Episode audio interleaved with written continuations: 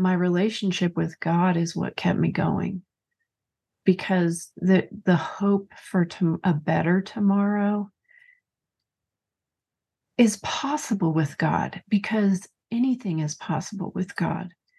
And so I was holding on to hope and also just thinking about other people what what can this do to help other people i'm suffering severe pain but look at look at paul who suffered severe pain and the people around him that benefited and so I know God can turn this into something good.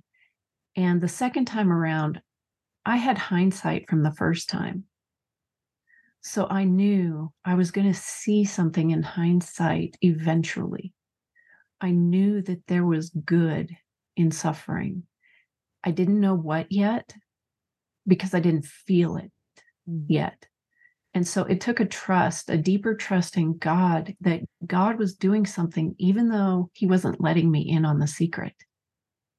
He was cooking up something really good because that's what He does. And when you look in the Bible and you see people who have suffered, and then you look at what came afterward, there's good stuff that comes after suffering in all those situations. So I knew God is a good God and he's cooking up something really good because this is really hard and I can't wait to see what's on the other side. So I was just holding on to hope for that other side, for that hindsight. Thank you for stopping by my podcast, Finding God in Our Pain. Welcome. Hi, I'm your host, Sherry Pilkington. In this podcast, you'll hear firsthand stories of how the God of the Holy Bible meets real people in their real pain. We look at the good God we profess through the lens of pain and suffering. I'm processing the most painful season of my life after unexpectedly losing Larry, my husband of 32 years. In my journey, I've discovered that there are many types of deaths. Maybe you've asked God, how could you let this happen? Why me? Where are you, God? Do you even care? What am I supposed to do with my life now? Here at Finding God in Our Pain, we don't shy away from the tough questions. I ask them to my guests. I share what I've experienced. We give real examples of how God shows up in the darkest, most painful situations in life. May the stories that you hear and the advice you receive encourage you to engage the heart of God about your painful places or memories or experiences or even your unmet expectations. Lean in close to God's heart because He speaks beautiful things in the dark. If you're dealing with an overwhelming pain, my guest Darci Steiner has a testimony of encouragement. It's of an amazing resilience as she lived out the debilitating effects of complex regional pain syndrome, or CRPS. In her book, Beauty Beyond the Thorns, Darci reveals how God cares for us in the deepest, darkest, darkest valleys of life. What she shares can benefit anyone who is dealing with pain, and there just seems to be no way out. While we didn't discuss this in detail, if you're experiencing a crisis of mental health, emotional health, physical health, in addition to your faith journey, consider medical professionals and or medication per your doctor. Unrelenting pain can be a very lonely journey. So Darci points you to the one who will never leave you nor forsake you. God is always present, always listening and ready to tend to you. CRPS is called the suicide disease because when ranked on a pain scale, CRPS is found to be the highest pain one can feel, hence the suicide disease label. People who know this level of unrelenting pain want to escape permanently, especially because they're told there is no cure.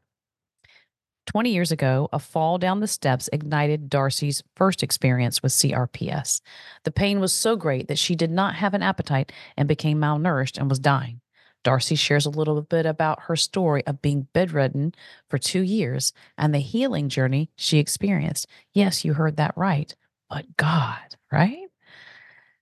Mark Darci did experience some healing, but what gripped my heart was that about five years ago, on a very special day for her family, the simple need of having to go back into the venue to grab something she forgot and a chair from a stack of chairs topples down and strikes her in the ankle.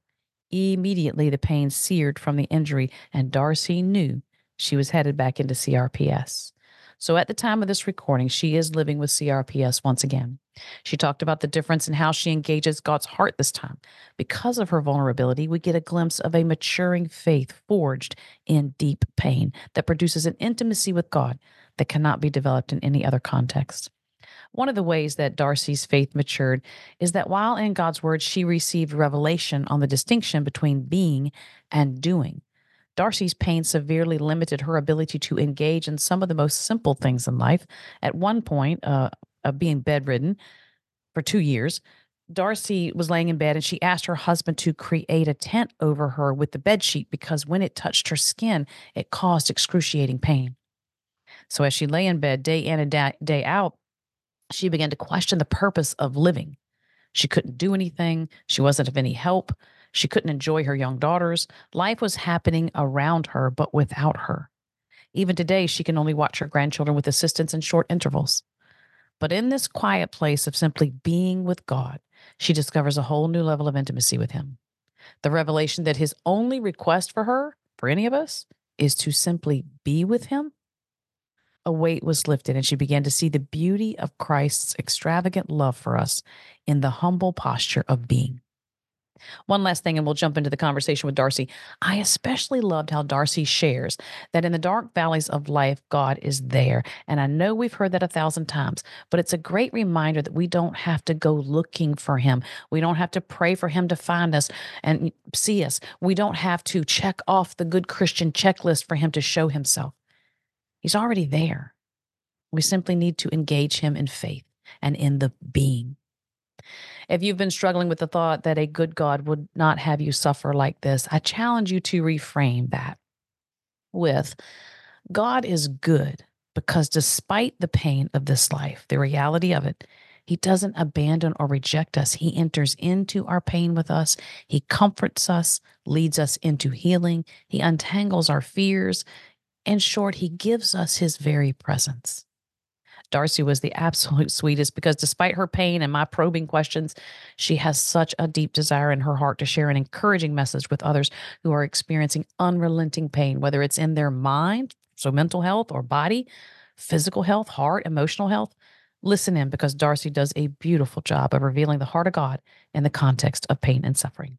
Thank you for your time and energy today, Darci. I'm blessed by what you have to share. So I know that my listeners are going to be too. And I think one of the most powerful things that we can do for someone is to let them know that they're not alone in their pain and suffering. A listener could have tuned in today because they want to hear more about your specific disorder. However, letting people see that God cares for us when we're in pain is encouragement for everyone because you and I both know that life has painful places, lonely journeys, and deep questions. So I'm glad you're here. Welcome to the show, Darci. Oh, thank you so much, Sherry. I'm so excited for our conversation. I love talking about this subject. It just so many people need it. They do because the goodness of God in the midst of pain and suffering. And I know you and I spoke of this earlier. I don't associate pain with God, but He comes in and redefines it.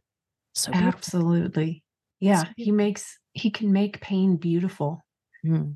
and that'll make more sense as we talk. Yeah, it will. Give it some value and not just leave us there in it.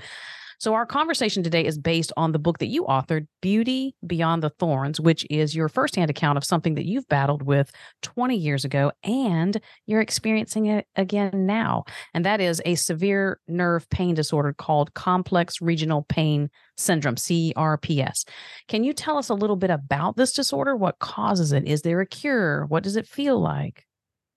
Yeah, so complex regional pain syndrome usually occurs after an injury, say to a limb, usually after a limb. So let's say you have surgery on an arm or something, and then you can't get rid of this pain. You've got this burning pain. And because surgeons cut through your nerves, you might get this disorder and you can't heal from it. And it's it sends signals to your brain constantly i'm in pain i'm in pain i'm in pain i'm in pain and it doesn't ever go away and there is no cure for it. And i don't mean to scare people because it doesn't happen that often but sometimes it does. And sometimes it can occur for me it occurred after a fall down the stairs and a back injury. And i didn't even know when this entered my body. There was no explanation. No one could figure this out until after I was really recovering from it did I get a diagnosis. So it's very hard to diagnose. Yeah, because it would seem like, yes, the injury, you are in pain, but then why is it so severe? Because 20 years ago, when you first went through this, it was so severe, your appetite was gone. And so now you're becoming malnourished, which is deadly. Exactly. How did you overcome that? Well, I'm, I'm laying in bed every day from this back injury, and I'm like, why aren't I healing like most people? When everybody Mm. else is like, why isn't she healing like most people? Because naturally you heal over time. But this pain spread to my feet. And so I was unable to walk. And we got a commode, put it by the bedside. For two years, I'm like this. And I'm in such severe pain that my husband has to make a tent to put over me with the sheet because if the sheet were to touch my body, I mm. would be screaming in pain. It would hurt so badly. And so when you're in that much pain, you're not hungry and it hurts to eat. And I'm sure some listeners have been there. It just is hard to eat and you can't keep things down. You have no appetite. And you've kind of lost your will to live when you're in depression and that kind of thing. So, yeah, I was depressed for a lot of reasons and not hungry. And so, yes, I became malnourished in America. Mm. because you couldn't find a doctor who could help you with that either. Is it because they hadn't diagnosed it? How come they could not turn around your malnutrition from liquids or Yeah, you know, it's funny. Medical doctors don't really address diet. They weren't addressing diet because Really? that's that's not what they're trained to do. And so what happened was my counselor happened to also be a nutritionist. And so she saved the day when she asked me this question. She said, Okay, Darci, you've been to dozens and dozens and dozens of doctors. What is it that you know you need to do that you can do that would help yourself? And I thought that was a really good question, you know, because we all have something we can do to help ourselves that we're not doing, right? Mhm. And for me, the answer was eat. I, I need to eat Yeah. and I need to figure out how to eat. And so that question turned things around for me because then I looked in a book, found a nutrition shake. I mean, I didn't know what to eat. It just, this is what I found that looked like something I could do, not make because I was bedridden, but I could ask my husband. So I did. And he started making it for me every day, every morning. And I had one of these every day and I was able to keep it down and I really worked at it. And I'll tell you, it's much easier to drink calories than to eat them. And this was a discovery that I made. Like, no one told me that. God told me in my spirit Right. drink calories. That's what's going to help you. Mm. So these amino acids in in this protein shake are what really started affecting my body. I saw some uh, muscle forming where my muscles had atrophied. I saw my depression kind of turning around because amino acids in the protein help mood. So this protein shake was like magic to my body. That's excellent. So that led you on a whole new journey as far as nutrition goes. yes.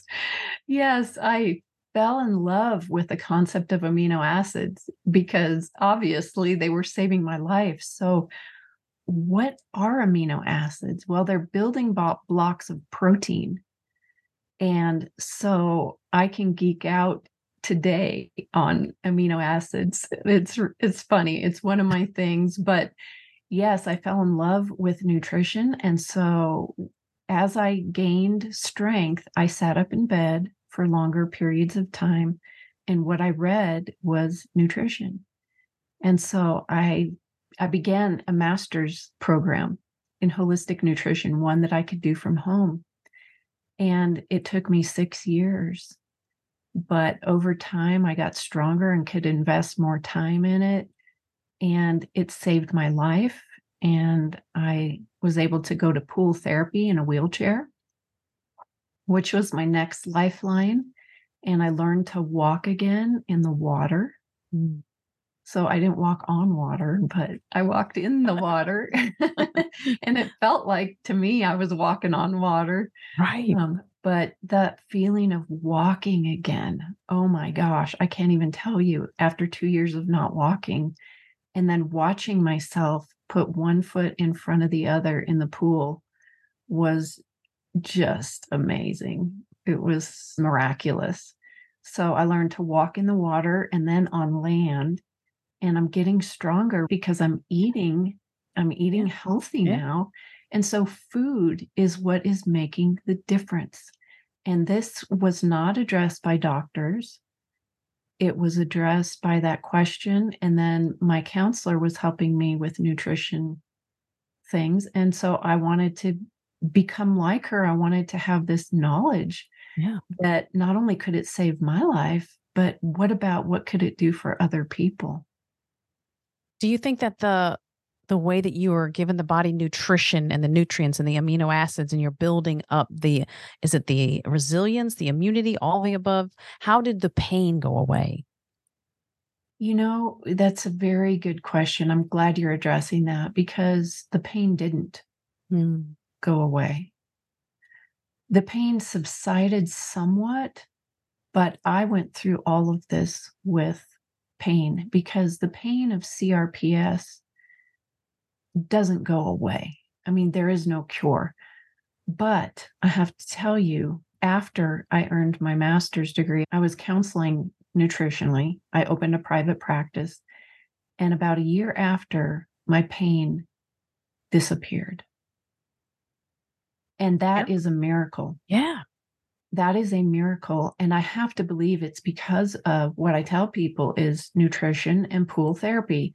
This is what I preach. And most people don't listen.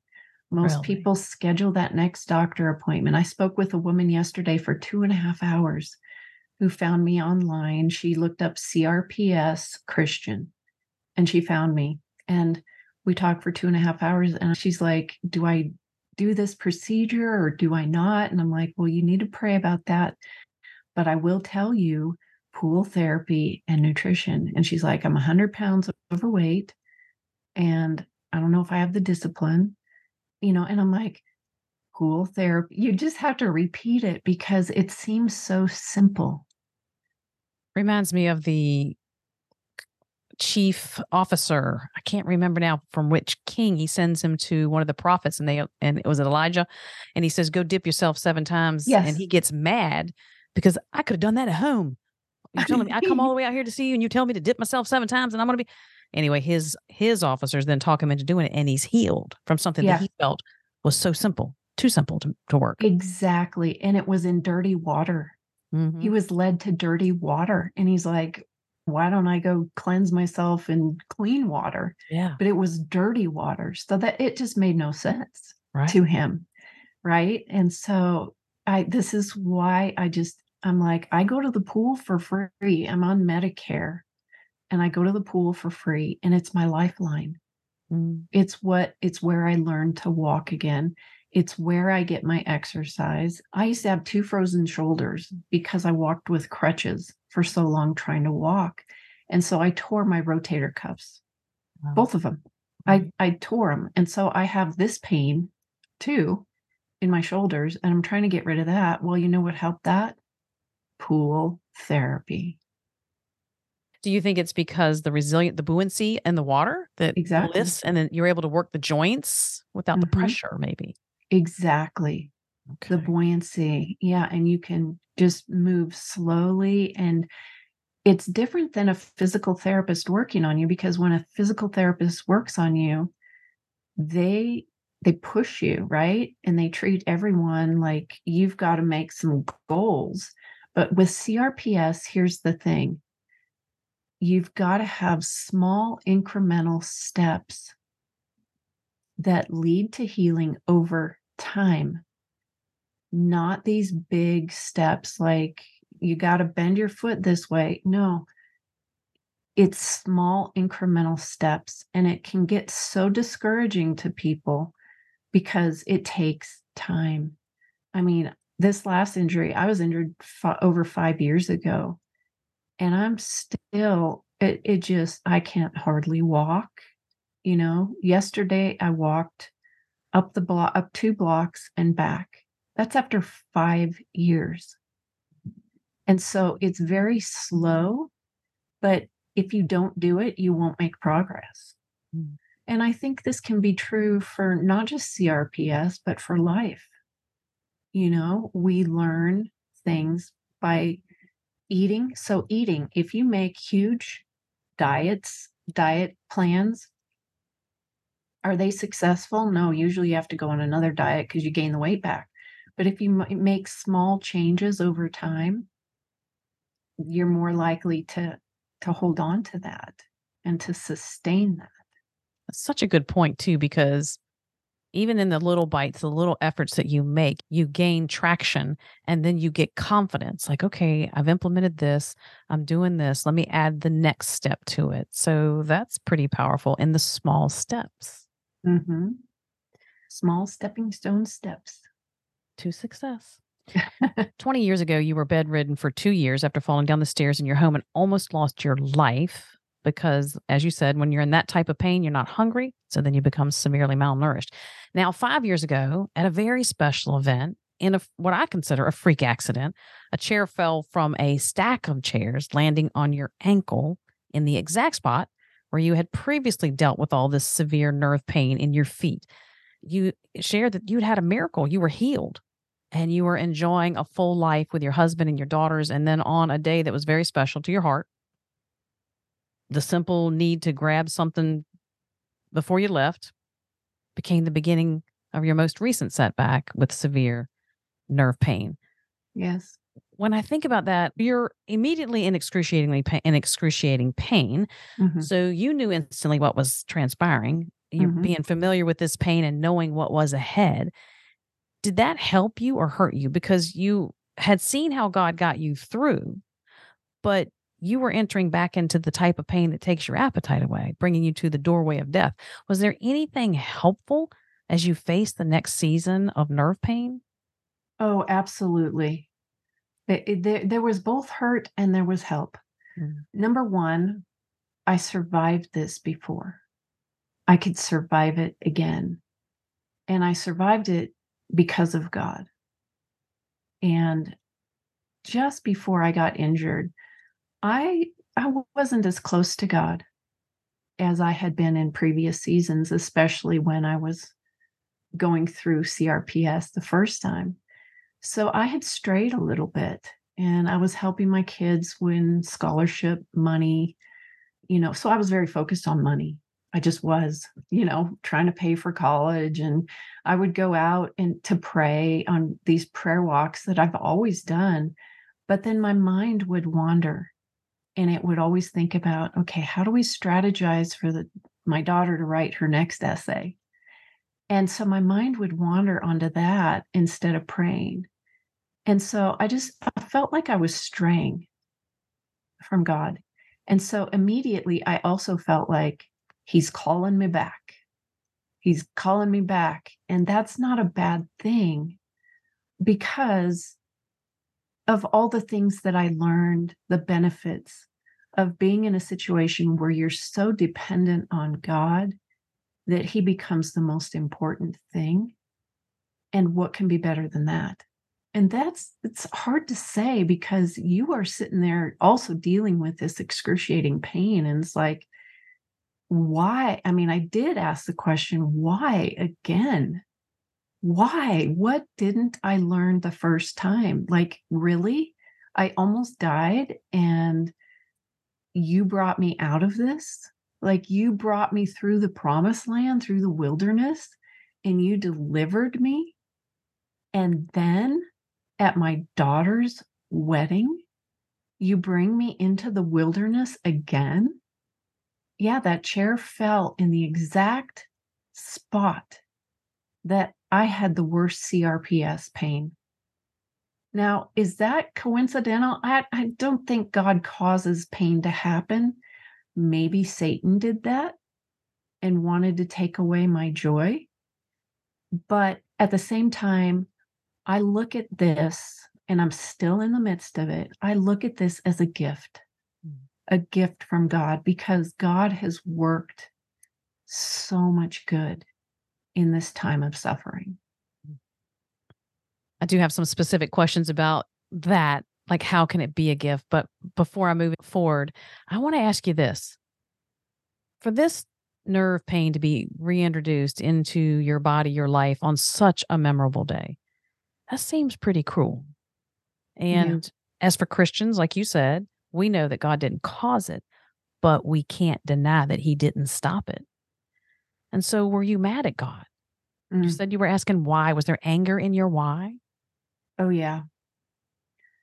Yeah. And it started pretty much right away, like on the way home from the wedding. My daughter, my my other daughter was in the back seat of the car and I'm like crying because I'm hurting so bad and I need ice and we need to go stop at 7-Eleven, the nearest place for something to help me with my pain. And I'm just reeling in pain and my daughter in the back seat she's like can we not enjoy the fact that jenny just got married because yes, of mother's heart yeah of course i wanted to rejoice that my mm. daughter just got married and i want to not be crying for nicole who's sitting in the back seat i want to so bad but i can't i can't because all i can think about is this pain because it's so bad. And my ankle wasn't broken, it felt broken, it felt shattered. But this is what CRPS is is you feel so much more pain than what is actually going on in your body because your brain is just receiving pain signal after pain signal after pain. It, it's a cycle that doesn't stop. And when ranked on a pain scale, CRPS ranks the highest pain one can feel. That's why it's called the suicide disease. Mm-hmm. And yes, there were times I've wanted to die. You just don't know how you're going to make it to the next day. I want to live because I love my family and my friends, but I want to die because I don't know how to get through this t- today. Because that's not a pain that you can just interrupt the thought on and then change the direction of the thought. This is a hammering, a jackhammering of pain Yep. Oh, that's a great description. Yeah. I felt, you know, the best description that I have of what it feels like for me to walk is I'm walking on corkscrews. That's that's the best description that I've been able to come up with. And so imagine every step, you mm. know, having that corkscrew going up the middle of your foot. It it just it's horrendous. And it's not just in my feet. I mean, I have it in my sides, I have it in my hands. I've had to stop playing the piano. I can type because when you type, your fingers aren't crossing over each other and you don't have to spread your your thumb and your pinky wide to reach the octave. Mm-hmm. I can't do that anymore. Mm-hmm. You know, so I've had to let go of a lot of things, but new things have been introduced into my life. I don't want to forget that. I want to hear about that. Like, what have you lost? What have you gained kind of thing. But, and I know you said you want, you know, you wanted to live because of your family and your friends, but at some point when the pain, when, and phys- you had physical pain, but there's pain. I mean, people are battling various degrees of loss and uncertainty, and they question whether or not it would be easier to just give up.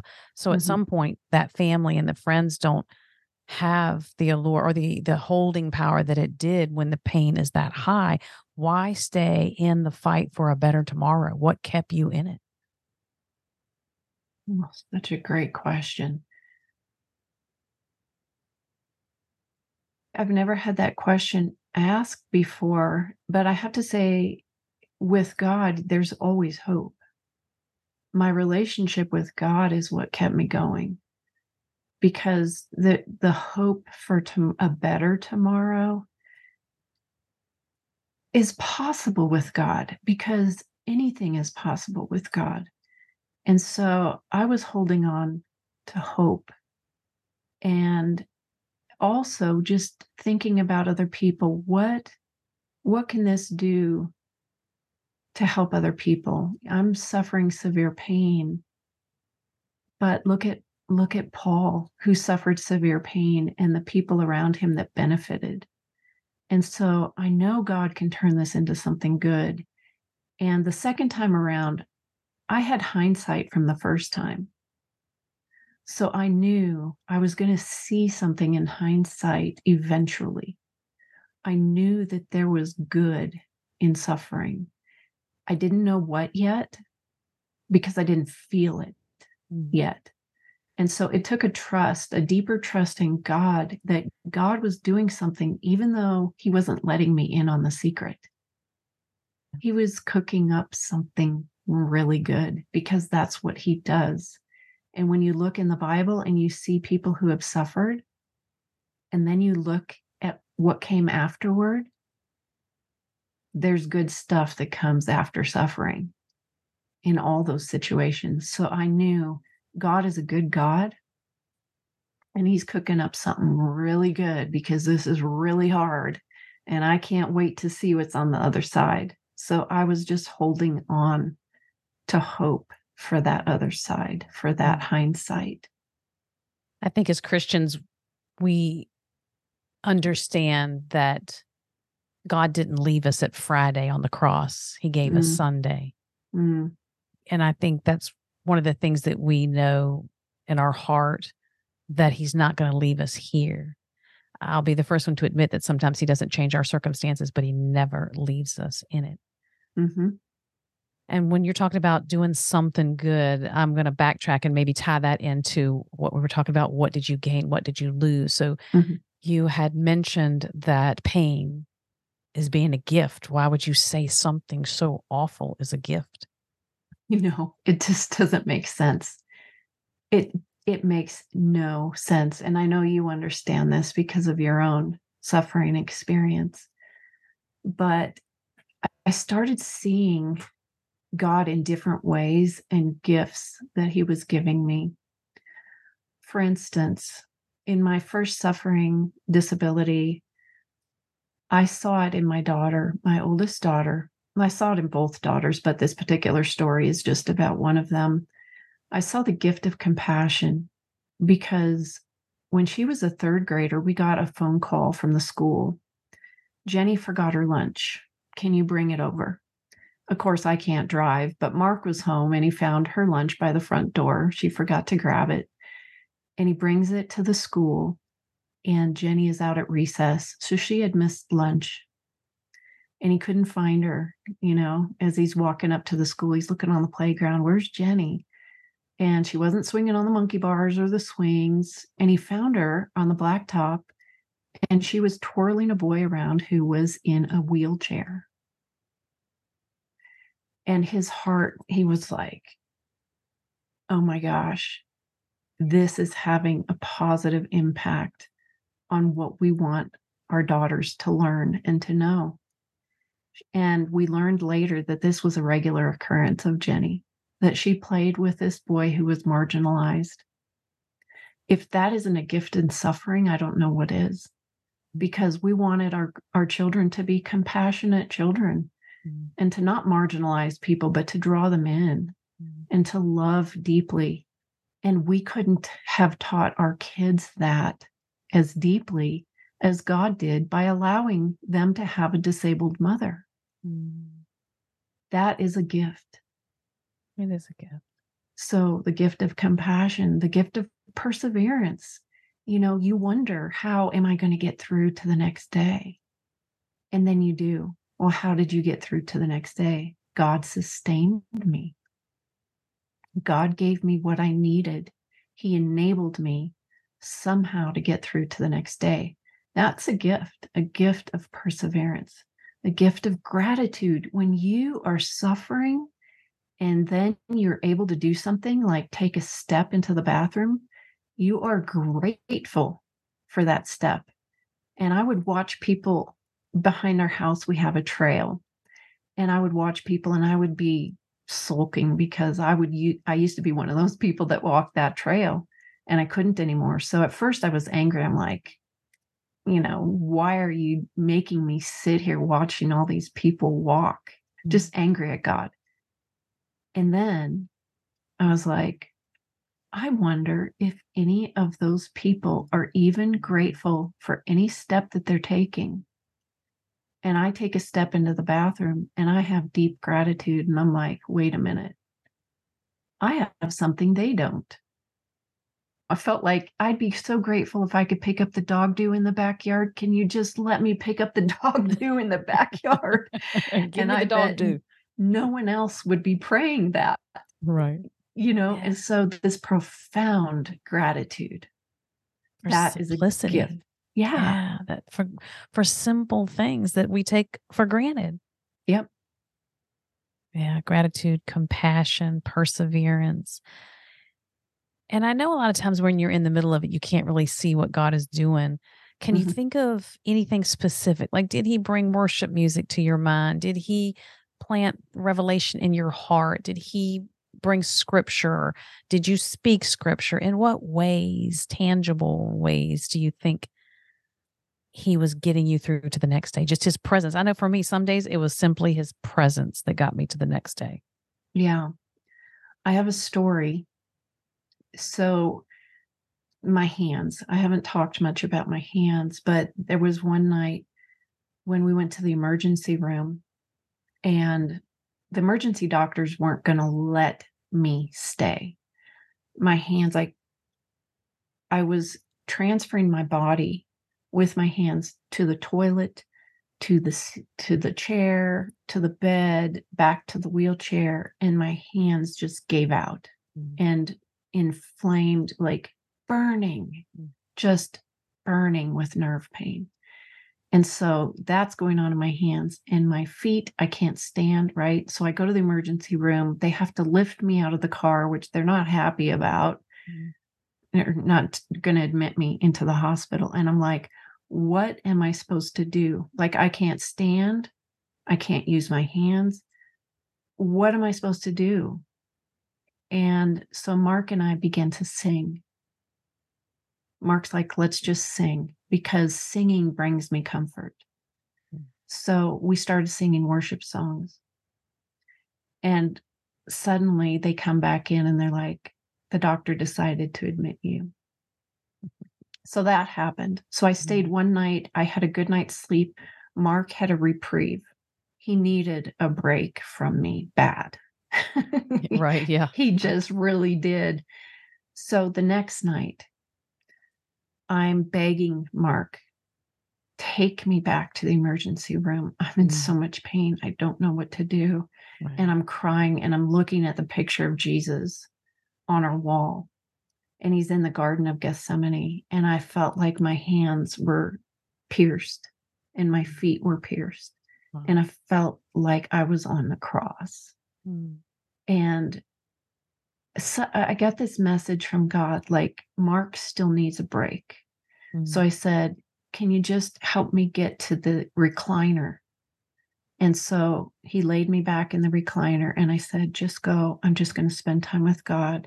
And I'm crying, I'm crying, I'm crying. And so he leaves and he's got the phone there. If I need him, I can get a hold of him. Mhm.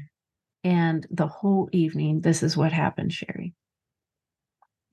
I cried and I prayed. And then these memory verses came to mind.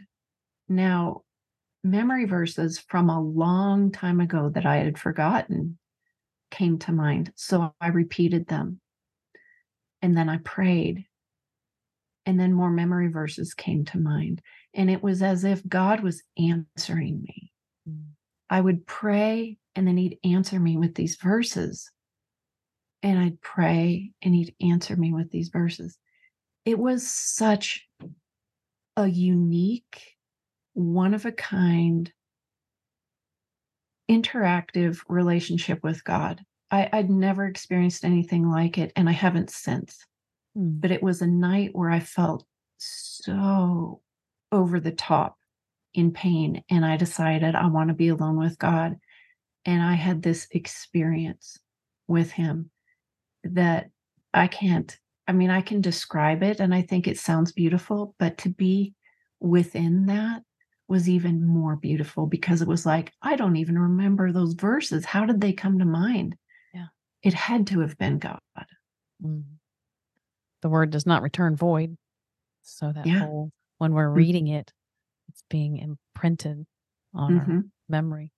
And then God brings them back at a time like this. That's so beautiful. It really is beautiful. And I think about the intimate times that I had with God, just places of total isolation, and only His input or presence could have made a difference. And I think, I wonder if that's what God the Father did for Jesus the Son in those Mm. intimate moments before the cross, during the cross, was just His presence with Him. And bringing Because- those verses to mind, maybe because he spoke the verses that David had written, right? Mm, it's true. Oh, Sherry, Yeah. wow.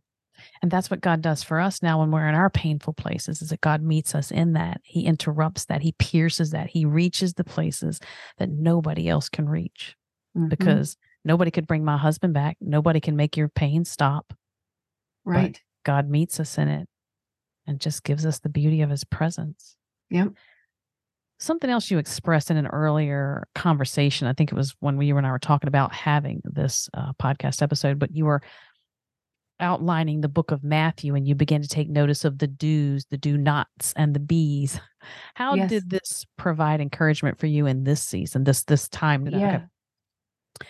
now that you're dealing with CRPS the second time. hmm Yes. So when I didn't know for sure, I mean, I I suspected it was CRPS, but you know, all the podiatrists are saying, you know, this might be a sprained ankle, this might be plantar fasciitis. Most most podiatrists thought it was plantar fasciitis. So I'm thinking, okay, six weeks off my foot. That's not good for my bone mass, right? But I decided, okay, I'm just going to start over. I'm just going to start over and start reading the Gospels. And I'm going to begin with the first one, Matthew, right? And so I'm reading Matthew and I'm seeing all these do nots. Do not murder. Do not commit adultery. Do not let your left hand know what your right hand is doing. Do not store up for yourselves treasures on earth. Do not worry about your life. Like it just goes on and on and on. And so I'm seeing all these do nots, and I'm like, well, what about the do's? I'm not seeing any do's, like do this. And I'm a doer, right? Oh.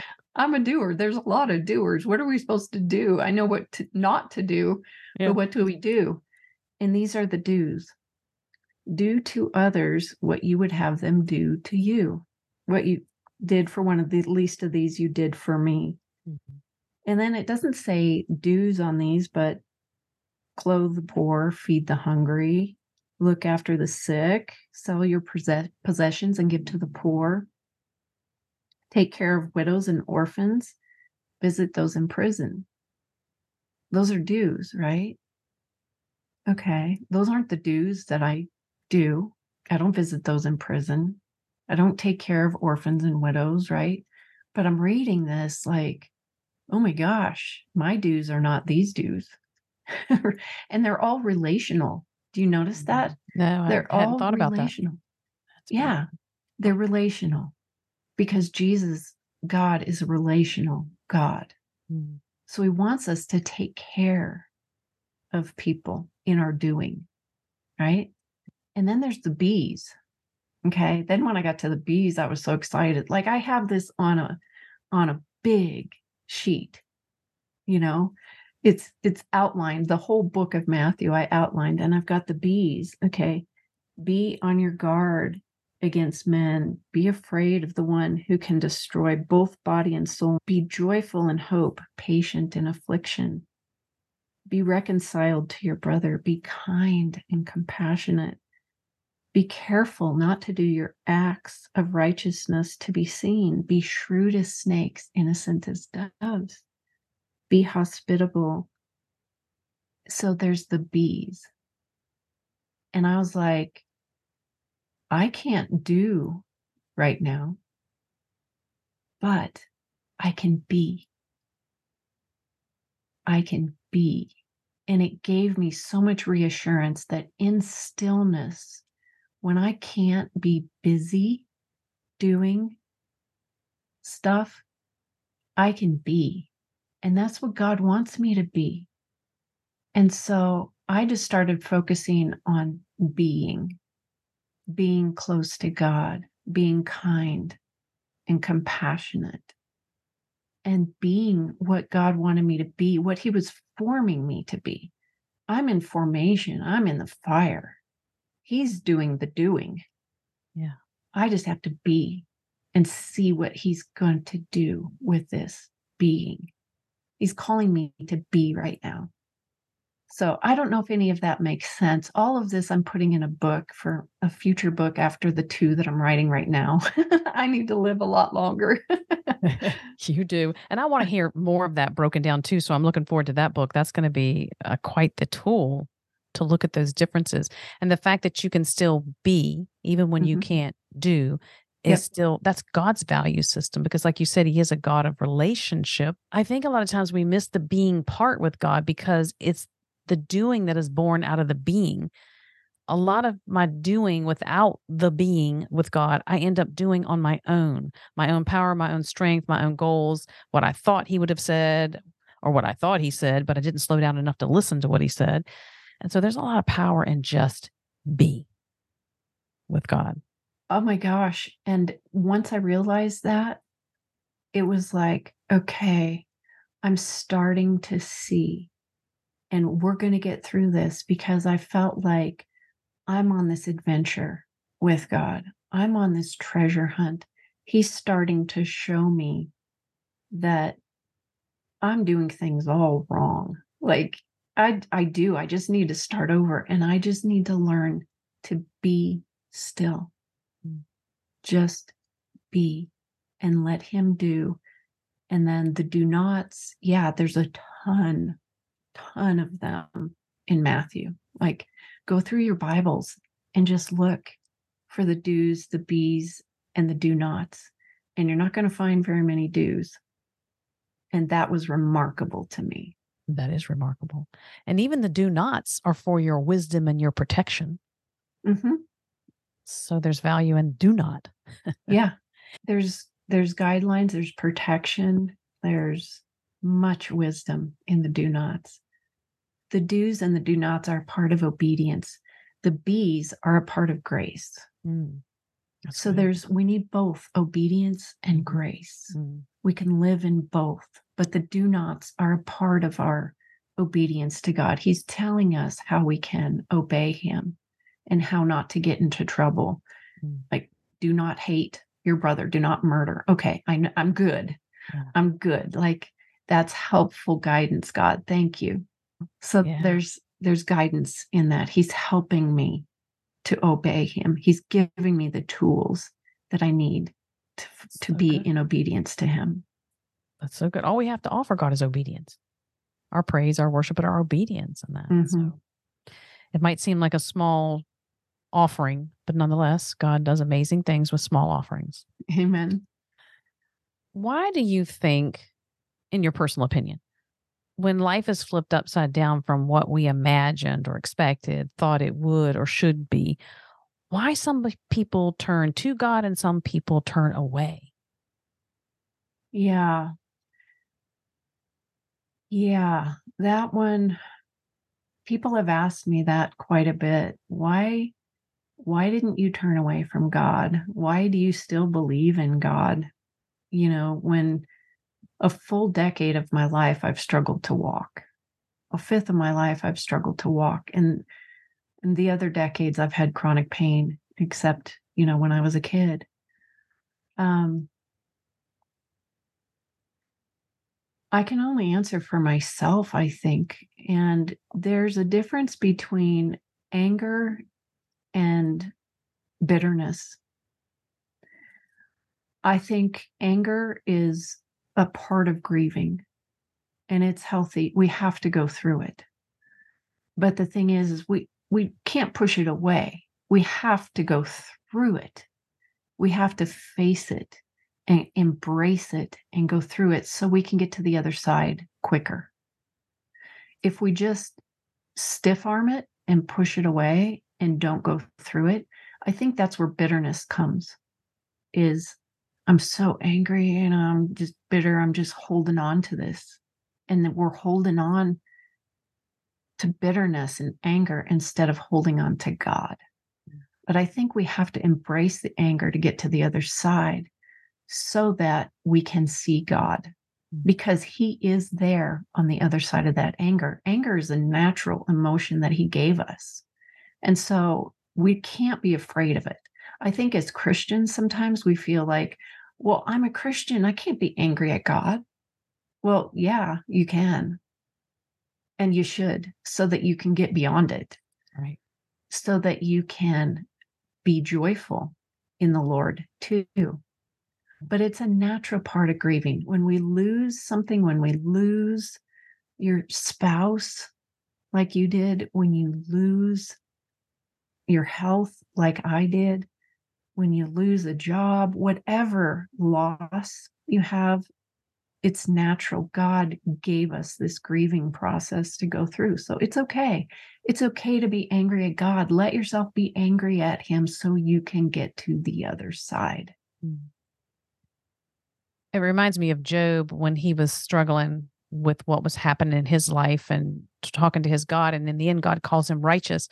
I often think that the reason God called him righteous is because he wasn't out in the street talking about God, or when he was having conversations with God, he wasn't talking at God, but yet he continually talked to God. He was authentic, he was transparent. When mm-hmm. the pain moved from external to internal to, you know, from physical, it took on all, in my opinion, all the facets of how pain can resonate in the human body and the human experience. And yet he never turned on God, but he was mad, you know, and he showed his anger to the point where the Lord said, Well, now tell me, Job, where were you when I created the world? Exactly. and so I think you're to your point, it's if you're authentic with God, you're talking to Jesus, you're pouring out your pain because even in my pain, God was very patient in the sense that he didn't shame me, he didn't reject me, he wasn't didn't make me feel guilty, none of that. He just received what I had to say. And I say received because it's like it evaporated. Like you're mm. saying you got to get it out. And when I got it out, it just seemed to like purge, I guess is the best way. Mm. So I love what you're pointing out right here the importance of processing with the Lord. Yeah. When walking through the loss of the life that you knew becoming limited in so many ways when i think about the physical limitations the like because i remember at one point part of your book says you're laying in bed and you're hearing your children play in the house and they're talking to their dad your husband mm-hmm. and you you've got to listen to that and so i just think about what daggers they were every time you are laying in the bed and you're having to hear life go on around you but not with you you had mentioned that you went from rubbing the genie bottle, asking for things, to leaning on his quiet ways. What has changed about your posture before the Lord? When I felt like I was rubbing the genie bottle and just, you know, give me this, give me that, fix this, do that. I was like, this isn't prayer. This this isn't what and and it felt like that's all I know how to do right now.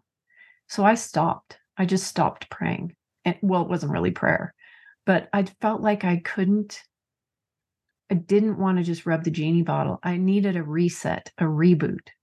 And so I just stopped. and I think it was healthy. And that might seem counterintuitive. And I hope I'm not saying something wrong, God. I don't think but, you are. I understand what you're saying. Okay. So I needed this reboot for myself. And then when I came back, I felt like more relational with God. Like my life was prayer. What I did and did not do, and the be's. I felt like that was an offering to God that was really prayer. It wasn't just saying the words, it was living the life. It was embracing Him in our relationship together because my safe place was in his arms. And so I felt like we're doing this together and we're not separated. It wasn't like me praying to him, It was like me praying to him. Like we're we're interconnected here. It just was different than I had ever experienced before. I felt like his spirit, you know, his spirit is within us if we're believers. Mm-hmm. And so he's already in us. And so to to be offering words to him can be empty, but to be offering something like I would wake up every morning and I would say, and I still do this, I'm I'm like, I'm willing to go anywhere, do anything. I just need you to enable me. Mm. And so the things that he calls me to, he enables me. And I trust that. And I have finally felt like God loves me. I think it's hard sometimes to feel like God loves me individually as a person. You know, there's so many people on earth. How could he love me, you know, personally? And I felt like I would not understand this without this physical suffering. I sincerely believe I would still be stuck had I not gone through this suffering, that God loves me intimately as me. He's made me me, and He has a special mission that He's calling me to, and He's enabling it for me, but I'm not doing it. He's His Spirit is doing it. We're doing it like this. And so my prayer is always, I'm I'm always praying to him throughout the day, not just in words, but by my life that I'm living. My life is a prayer offering, just like sacrificing animals in the Old Testament, an offering to God. Our prayers are are worshiping him. It's living a life of prayer. That's what's different than rubbing a genie bottle. I hope that makes sense. It does. You're living a life of relationship. Yeah. And I think what a beautiful thing that is to discover in the midst of a journey that seems very lonely, but to find that he can meet you there, that he does meet you there, and that he's what makes the difference in this place where nobody else can reach. I know your husband would have changed that situation if he could. Your daughters would have changed it if they could, but they cannot reach it. They cannot change it. But God meets you in it. The key word is lonely. I th- I think you touched on it there, Sherry, because I was very lonely. I felt like no one can meet me in this place except God. And so because of that, I had to rely on him and he's the only one that was there. And so that's where that embracing Mm. came. He was always there. It's just I wasn't. I wasn't willing to go to those darker, deeper, lonelier places, but he is there. He is in the dark. We often think he's just in the light. He's everywhere. God is cons- he's everywhere. We just need to be willing to go meet him where he's at. And if he, if if it's in loneliness, he is there. Hmm. You were hinting to this a little bit earlier in our conversation. In your book, Beauty Beyond the Thorns, part of the book description explains that the message of the book is how God works to heal our brokenness. And I wanted to hear your thoughts on that because you could have said heals our sickness. You could have said heals our loneliness. Why choose the word brokenness over any other word, sickness, loneliness? I think brokenness is all encompassing. I think all of us are broken at some point in our lives, no matter what it is. And I think if you've really suffered, you can relate to other kinds of suffering. You know, like you and me, this conversation, I can tell you've gone through deep suffering because of the questions that you're asking, because of the conversation we're having. Our suffering is different. We've both been broken. And when there's brokenness, there's a community of people that can relate no matter what that suffering is. And suffering is brokenness.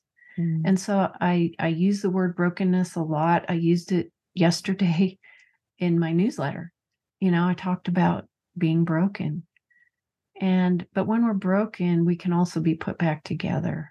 Mm. And that's what God offers. you know, he puts us together in a different way. We have to be broken down, but he puts us together in a different way, a different way than we imagine, but a way of his choosing for his will. Mm. So that's why I use that word. Brokenness. It also reminds me of something else, and I'm just curious to know your experience because it could be my own personality, the way I interpreted my pain, but I was curious to know if it happened to you. When you ended up in this place of pain that takes your breath away and you begin to question God and you're mad at God, you've got the why questions. Did you find that Satan takes any sort of past experience, negative things, and then he uses it to drive a wedge between you and God? So he presents it at the time that now you're suffering again. So I guess what I'm trying to say is did you experience Satan trying to bring back old, painful places to say, hey, look what God does? This is the God you profess. That's how I think he tries to drive a wedge between us and God and truth and Mhm. healing. Mm-hmm. Did you find that that kind of complicated things for you Currently, currently? currently, I mean, so what I went through the first time was the wedge was right in the middle of my family, right? Mm. It was my children and my husband. And my husband was trying to figure out how do I go forward with these two little girls and without my wife. And my kids are reaching for me and I can't hold them because I'm hurting. I can't bear the weight of a sheet, let alone a child jumping on my lap. So there was that. Currently, I have two grandchildren who I can't watch alone. You know what that what that does to a grandma's heart? I mm. can't drive them anywhere. I can't take them anywhere. I can't watch them by myself. I'm limited in how much I can hold them, walk around with them. And I'm like, Satan, it, as if it wasn't enough the first time. Mm. And I I believe he's doing that again and making me at first I was like, really? I have to deal with this when my grandchildren are born, the same thing, same kind of separation.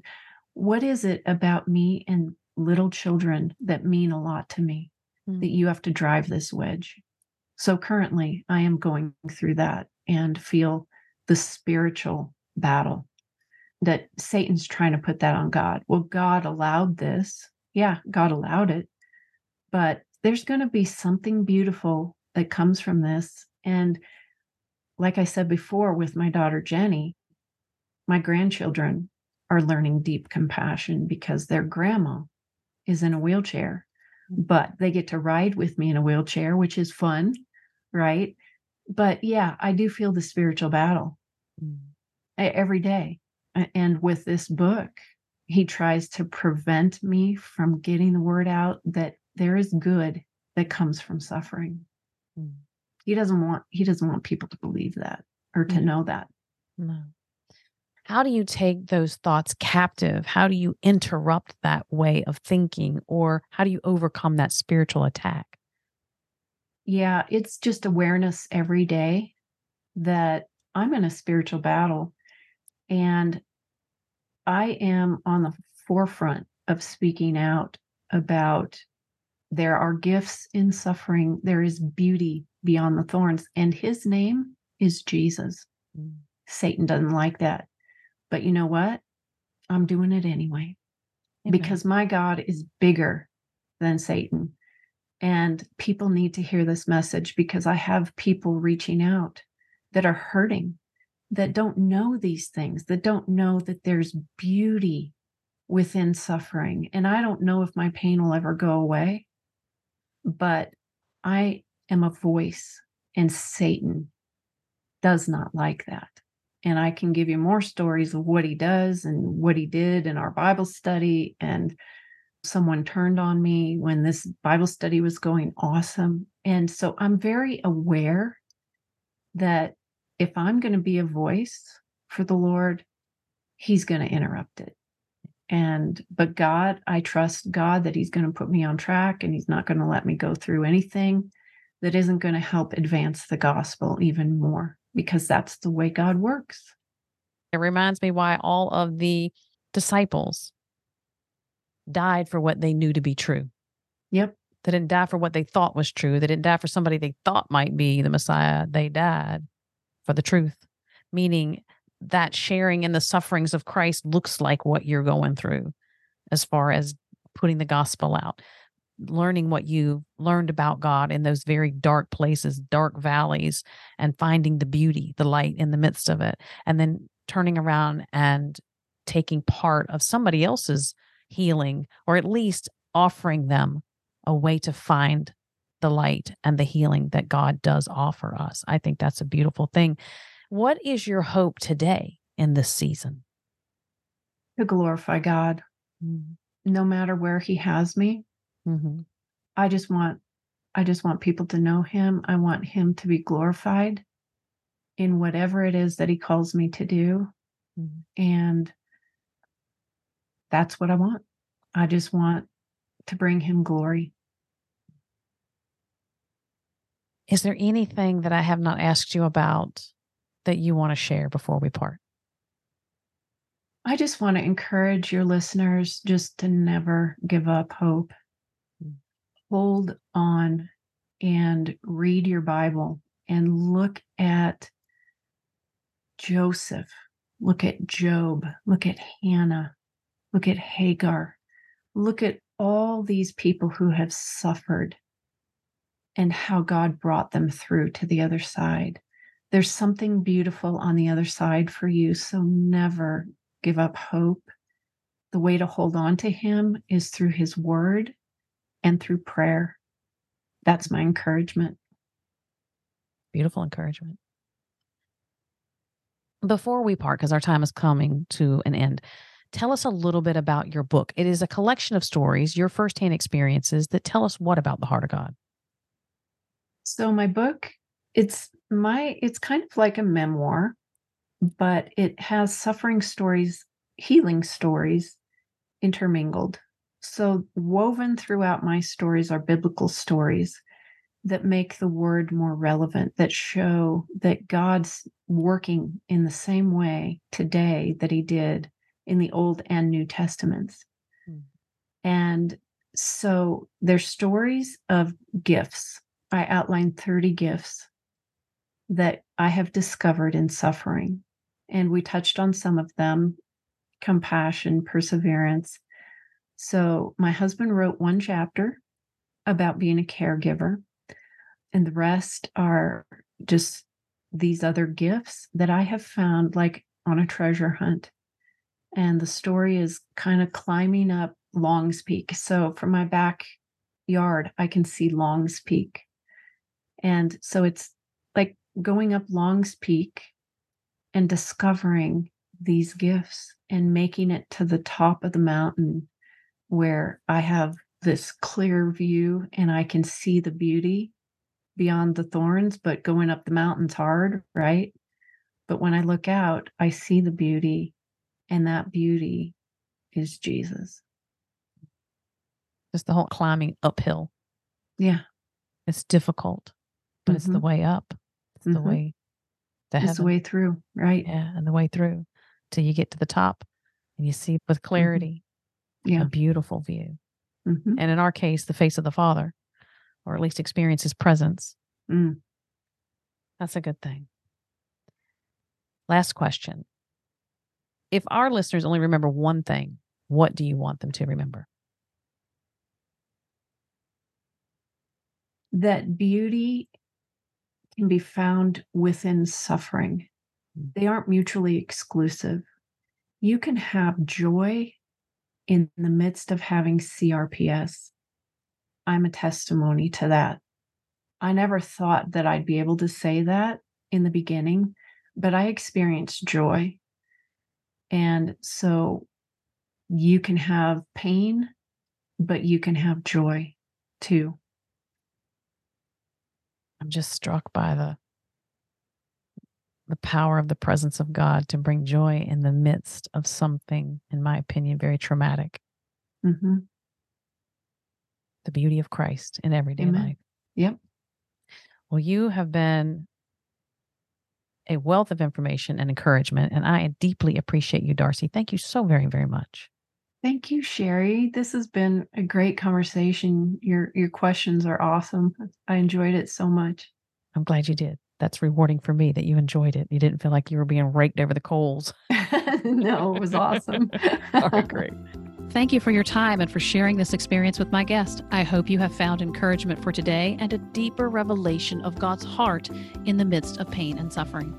We'd love to have you as a subscriber to Finding God in Our Pain so that you can be connected with all my guests as they share their personal experiences and professional knowledge about pain and suffering. And because this podcast is a division of the website A Life of Thrive, for more information and the various ways you can connect with us, please visit the website alifeofthrive.com. I look forward to sharing more transparent stories from the hearts of women who intimately know what it means to have their world flipped upside down, their authentic struggle to make sense of it, and what recovery and healing looks like. Till then, sweet woman, remember you are not alone and that God speaks the most beautiful things in the dark.